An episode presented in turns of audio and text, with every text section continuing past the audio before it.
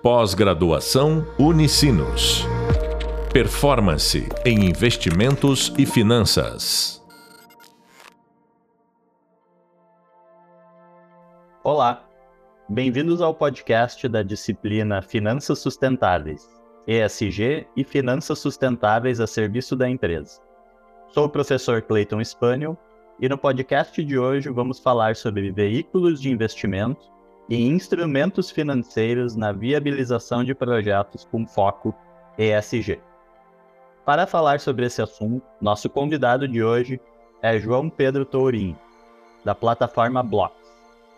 O João Pedro liderou os times de marketing, vendas e C S da plataforma Blocks Investimentos e atualmente atua como responsável de growth junto com os times de produto, marketing e vendas. Ele é um dos responsáveis por fazer a empresa captar mais de cem milhões de reais para viabilizar mais de quarenta projetos no crowdfunding, pela empresa ter crescido mais de três vezes em dois mil e vinte e um e ser responsável por mais de setenta por cento do faturamento de dois mil e vinte e dois, e ter construído um playbook sólido de lançamento para viabilizar qualquer projeto de crowdfunding para investimentos. Hoje vamos tratar de um tema de extrema importância no mundo das finanças verdes, que são justamente os instrumentos financeiros necessários para viabilizar os projetos de objetivos sustentáveis sendo idealizados atualmente. João Pedro, muito obrigado pelo aceite do convite. Uh, conte um pouco mais de como nasceu a Blocks e qual o propósito da plataforma. Boa. Primeiro, olá, Cleiton, olá, ouvintes. Cleiton, muito obrigado pelo convite, é um prazer aqui estar, estar com vocês, seus ouvintes. É, Cleiton, a Blocks nasceu ali em dois mil e dezoito. A C V M lançou ali no final de dois mil e dezessete o que na época foi conhecido como Instrução cinco oito oito, que regulamenta o que é conhecido como financiamento coletivo no Brasil, ou o famoso crowdfunding. A Blocks nasceu em dois mil e dezoito, ainda no que na época era conhecido como uma plataforma de crowdfunding imobiliário, tocado por, por, pelo founder da época, o Rafael Rios, um executivo com mais de dez anos de experiência ali no mercado imobiliário, especialmente passando ali por empresas como Odebrecht, O A S, um executivo baiano, o que já era algo relativamente comum no Brasil, é, só que de forma ainda não regulada pela C V M, já acontecia isso no Brasil. E depois que a C V M regulou, isso passou a ser é uma ferramenta muito mais é, robusta juridicamente, e foi visando essa oportunidade que o Rafael lançou a Blocks em dois mil e dezoito, ainda como plataforma de crowdfunding imobiliário. No final desse mesmo ano, ali dois mil e dezoito, no começo de dois mil e dezenove, é, se juntou ali à sociedade o Felipe Souto, Felipe que era um cara com mais de vinte anos de experiência no mercado financeiro, mercado de capitais, que tinha vendido a sua, a sua corretora Prazimulti, que é um grande grupo italiano, É, ali em dois mil e quinze, dois mil e dezesseis, estava fora do mercado. E o Rafael Rios era cliente da, da corretora do Felipe, e o Felipe conheceu a Blocks e viu na, naquele, naquele momento, ali naquele, naquela fase da plataforma, uma oportunidade para ir muito além do, do setor imobiliário. Ele viu aquele movimento da C V M de lançar essa Instrução cinco oito oito. Ele viu que o mercado de capitais no Brasil estava se modernizando, estava se profissionalizando. Todo esse contexto como uma oportunidade de dar acesso ao que a gente chama hoje, que é de democratizar o acesso ao que é conhecido como mercado de capitais. Um contexto rápido aí para o pessoal. É, uma empresa hoje ela pode se financiar de algumas formas, uma delas é através do mercado bancário, através de instituições bancárias. Uma outra opção é se financiar através do mercado de capitais, que é através de investidores. E quando a gente fala de financiamento coletivo, a gente fala de crowdfunding, a gente fala de investidores, geralmente pessoas físicas, pessoas, ou como a C V M chama, investidores individuais, investindo através do instrumento crowdfunding em empresas. E isso é um produto do mercado de capitais. O Felipe viu essa oportunidade naquele momento e falou, não, Rafael, vamos, vamos além do imobiliário, vamos é, ir numa lógica do que é conhecido como alternativo, vamos, vamos nos posicionar com uma plataforma de investimento alternativo. E ali em dois mil e dezenove, eu acho que foi, dá para considerar o nascimento oficial da Blocks como ela é hoje mesmo, como uma plataforma que democratiza o acesso ao mercado de capitais através de ativos alternativos. Desse contexto, depois eu vou aprofundar um pouco sobre o que é alternativo, que a gente vai falar um pouquinho sobre E S G, né? Legal. Uh, bom, pelos projetos que a gente vê na plataforma, né, a gente entende-se que majoritariamente os mesmos têm foco E S G. Uh, aí a minha pergunta para ti, João, é: isso é apenas uma coincidência ou já é uma estratégia de posicionamento uh, face a, a esse grande movimento E S G que a gente tem visto no mercado? Excelente, cara, eu vou te responder da seguinte forma: é um pouco dos dois. É, é um pouco estratégia é, e um pouco coincidência no seguinte sentido. A estratégia no sentido de... É, a gente está falando de ativo alternativo, portanto, e o conceito do alternativo, pessoal, sim, sendo bem direto, é realmente coisas que não são tradicionais ao mercado de investimento. Então, você como investidor, você vai num grande banco, vai numa corretora, você vai encontrar os produtos de investimento meio padrão, é tudo um pouco padronizado, é, vamos chamar isso de tradicional. E os investimentos alternativos são coisas que estão que crescendo, estão se desenvolvendo, estão em fase de expansão, de crescimento, mas que ainda não faz parte do, do status quo, vamos dizer assim, tá? É, existem alguns tipos de investimentos alternativos, eu vou citar dois aqui, o da Blocks, um que é o mais famoso. Você, por exemplo, pega o crescimento de Bitcoin ou de criptomoedas como um todo. Isso ainda é considerado um tipo de ativo alternativo, ainda não é, apesar do crescimento, algo considerado padrão. É, a Blocks não trabalha diretamente com esse tipo de ativo, trabalha com o que é conhecido como ativos reais, que é negócios mesmo, projetos que você vê, que você vê ser implementado, que existe na física, né, vamos dizer assim. É, e, e isso tem tudo a ver, na minha visão, com o E S G. É, como a gente está falando de alternativa, a gente está falando de, de coisas que estão em crescimento, estão em expansão, o E S G como um conceito, como um todo, é um movimento, vamos dizer assim, que está em expansão, e esse movimento em expansão, ele traz segmentos que se tornam super atrativos para o investimento como um todo. A gente vai falar um pouco aí sobre energia solar, sobre o mercado de crédito de carbono.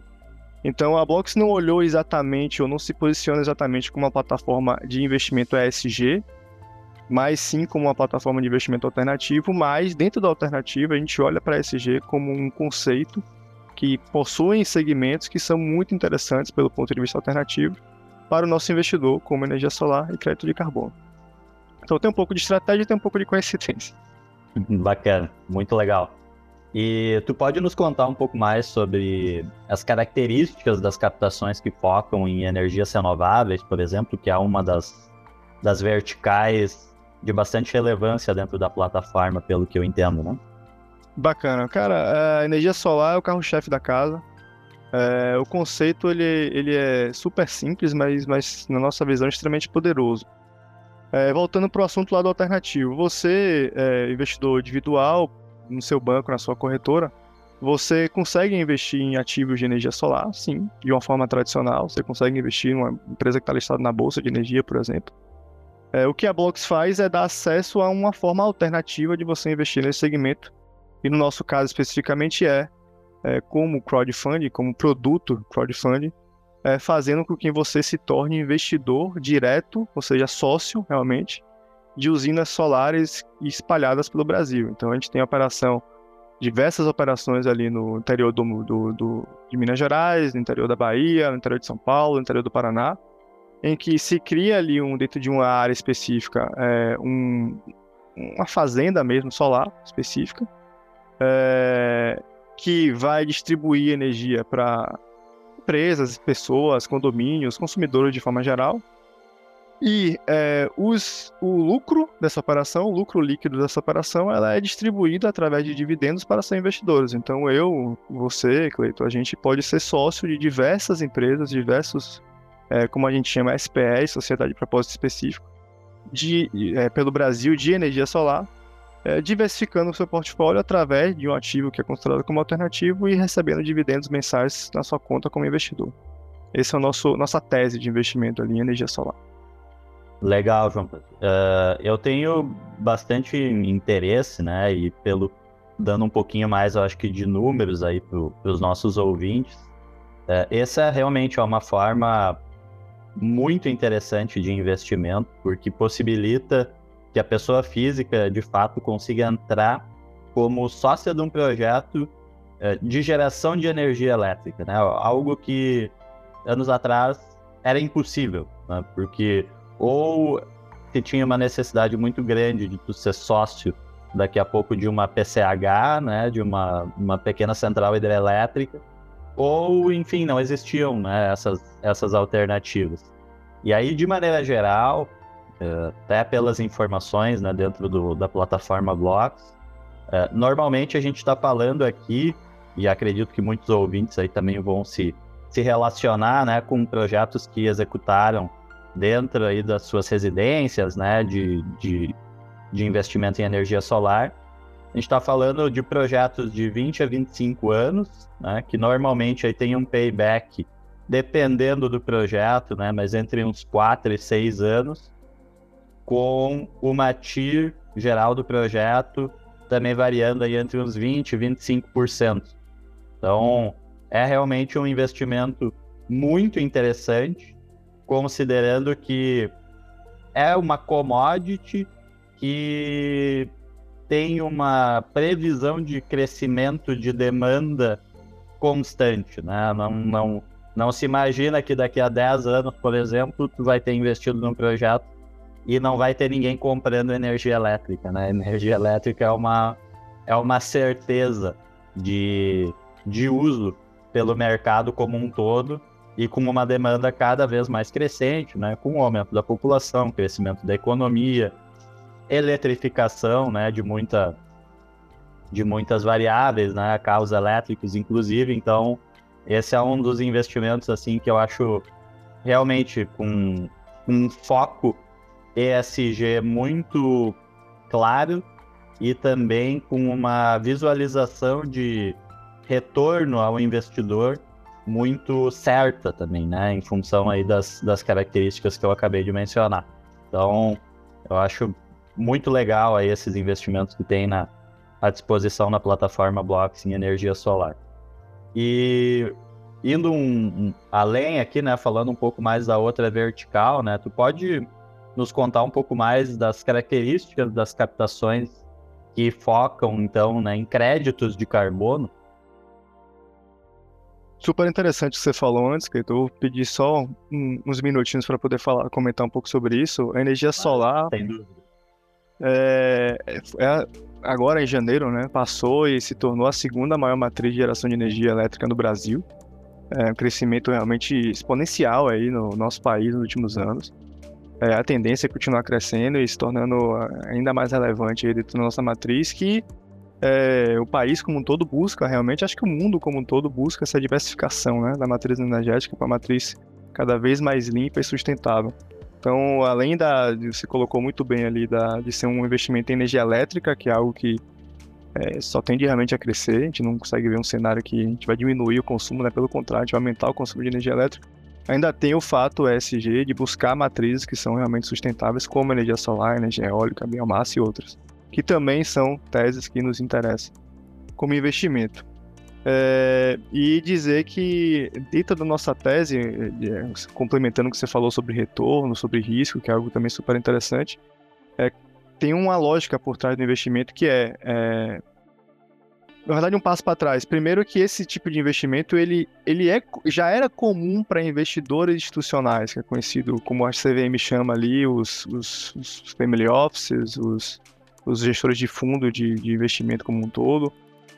Esse, esse tipo de investidor, investidor profissional, ele já fazia esse tipo de operação dentro do mercado de capitais. A gente usa a palavra democratizar porque é através de instrumentos como o crowdfunding e outros também. A C V M tem, inclusive, deixo minha menção honrosa aqui, a C V M, que ela tem se atualizado e modernizado muito as suas instruções recentemente para dar realmente cada vez mais acesso a investidores como eu e você. É, isso, esse, esse tipo de operação já era muito comum para o investidor institucional, e aí via crowdfunding, uma opção, o investidor individual como eu e você, a gente pode agora de forma acessível, porque pense, um gestor de fundo vai investir ali dez milhões, vinte milhões, cem milhões ou muito mais para ter uma, é, um painel solar, uma fazenda solar na verdade, é, e isso é impraticável, vamos dizer assim, para o investidor individual comum, né? É, agora, através de, de, de cinco mil, dez mil reais, você pode ser sócio. Então, ao invés de você pegar o seu dinheiro ali, cem mil reais, e colocar em um único ativo, você pode pegar esse mesmo cem mil e investir em dez, quinze usinas solares pelo Brasil, diversificar, diluir seu risco, diversificar seu portfólio. Então, a gente usa a palavra democratizar o acesso por conta disso. É uma operação que já era comum para o institucional, agora passa a ser comum também, ou Nosso objetivo é que passe a ser comum também para o investidor individual. Falando especificamente do crédito de carbono, é, crédito de carbono é um outro, um outro mercado também em crescimento, talvez um pouco mais recente, vamos dizer assim, do que o de energia solar, mas também com um potencial gigantesco. O Brasil, inclusive, é, é conhecido por ser, é, ser um país que tem o maior potencial de geração de crédito de carbono no mundo, até com alguma folga em relação a, aos outros. Então, é uma, entre aspas, realmente mina de ouro que a gente tem aqui no Brasil em relação a esse mercado. É um, um tipo de investimento conhecido, um tipo de, de setor ali, vamos chamar de E S G, né?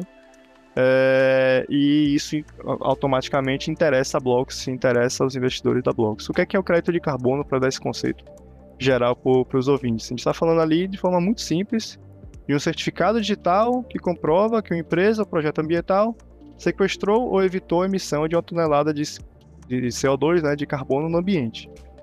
Ou seja, eu, empresa, eu, Apple, por exemplo, eu emito uma quantidade enquanto empresa ali, ou a Gol, por exemplo, é, aérea de X carbono, de, de emissão de C O dois na atmosfera. Eu tenho duas opções para reduzir isso. Ou eu é, ajusto o meu produto, né, a minha empresa, para reduzir de forma mais consciente, de forma mais sustentável. A minha aeronave, por exemplo, né, no caso da Gol, para emitir menos, é uma opção. Ou eu vou no mercado de crédito de carbono e compro um crédito de carbono que vai compensar a minha emissão. A palavra-chave é compensar. Eu vou continuar emitindo o carbono, mas eu vou comprar um crédito que vai compensar essa minha emissão. Então é algo que é muito interessante, porque une ali um lado sustentável, né, de, de ter um mundo muito mais sustentável, com um lado econômico, com um lado capitalista também. A gente une ali os dois lados de forma muito interessante e, e sim, para mim é um segmento que tem tudo para estourar aí nos próximos anos. É, nossa tese, ela parte desse pressuposto. Portanto, a gente atua dentro do que é conhecido como mercado voluntário, então as empresas, elas não são obrigadas a é, compensar o seu, sua emissão de crédito de carbono, mas a gente sabe que a gente está vivendo hoje no mundo, e tem estudos que comprovam muito isso, que as pessoas estão cada vez mais preocupadas com, é, não só com o mundo como um todo, mas com as marcas e o que é que elas prestam de benefício, vamos dizer assim, para o mundo, em especial para assuntos sustentáveis, que, como, por exemplo, a emissão de carbono. É, tem um estudo muito interessante que mostra, inclusive, o, o, que o, os millennials ultrapassaram os baby boomers, né, no mercado de trabalho em dois mil e dezenove, e não à toa, para mim, não coincidência, é, muitas marcas desde então vêm anunciando programas de compensação de, de crédito de carbono, e isso é uma tendência que, para mim, também tem tudo para continuar crescendo de forma intensa nos próximos anos. Então, É, dentro do mercado voluntário de crédito de carbono, a empresa, ela vai atrás de fazendas, vamos dizer assim, mais ou menos, é, que são é, reguladas ou regulamentadas, é, que, ou seja, que podem é, ser usadas como crédito de carbono. É, existe, inclusive, uma instituição, né, a Verra, que é uma das maiores do mundo, que faz esse tipo de certificação, vamos dizer assim. É, e a nossa tese é, a gente contrata, ou melhor, a gente intermedia, É, a, a relação entre investidor e uma determinada empresa que faz um mapeamento ali, por exemplo, na Amazônia, de terras que tem um potencial de emissão de, de carbono, de crédito de carbono, é, através de tecnologia, através de know-how. Essa empresa, ela mapeia essas áreas, o, o investidor é, é, financia, o, o, é uma opção, né, mas financia a compra dessa área. Essa área, ela passa a ser verificada pela, pela Verra, por exemplo, uma instituição como a Verra, e a partir desse momento essa, essa área, ela está apta para ser comercializada, vamos dizer assim, no mercado voluntário, para essas empresas poderem compensar o seu, seu, sua emissão de carbono. E isso hoje, é, sim, um mercado que está se profissionalizando, que está ganhando cada vez mais respaldo jurídico, mas hoje ainda é considerado algo alternativo e que tem, além de potencial de crescimento, uma rentabilidade, assim, muito acima do que a gente costuma ver em produtos tradicionais. Então, é um mercado que não só está crescendo muito, tem um lado sustentável, um lado de propósito muito forte, é, e também tem uma rentabilidade, um lado mais financeiro, muito super atrativo. É o que também nos interessa bastante, interessa muito nossos investidores. Legal, João Pedro. Acho que o, o, a coisa mais interessante aqui, né, para os ouvintes é a gente perceber como a democratização dos investimentos é um, um assunto revolucionário, né? Nesses últimos anos, como o João Pedro muito bem explicou ali também, a partir de toda uma regulamentação da C V M. É, era impensável, né, há muitos anos atrás, para um investidor, pessoa física, conseguir ser sócio direto de um projeto, né, ou de fabricação, entre muitas aspas, né, de, de energia, ou até mesmo, né, na geração de créditos de carbono. Então, eu acho que isso é uma, uma característica aí realmente que, a partir da regulamentação da C V M e a partir de plataformas, né, na iniciativa privada aí como a Blocks, nos possibilitam hoje, né, essa série de alternativas realmente para nós, como pessoa física, diversificarmos os nossos uh, investimentos. E dentro desses projetos também é muito interessante a gente perceber como os projetos em E S G, né, ou com cunho ambiental, social, ao contrário, eventualmente, do que se poderia pensar e de, e de características de anos atrás, ele traz, inclusive, uma rentabilidade maior. Então, não é porque está investindo num projeto ambiental ou social que necessariamente se precisa abrir mão, né, de uma rentabilidade do projeto. Então, a gente percebe que hoje é possível investir em projetos ambientalmente sustentáveis e com um retorno maior do que nos investimentos sem essa característica. Então, é praticamente aí um, um mundo ideal, né, em que a gente consegue investir nosso dinheiro com uma rentabilidade elevada em projetos que estão ajudando o mundo aí, né, a combater as mudanças climáticas.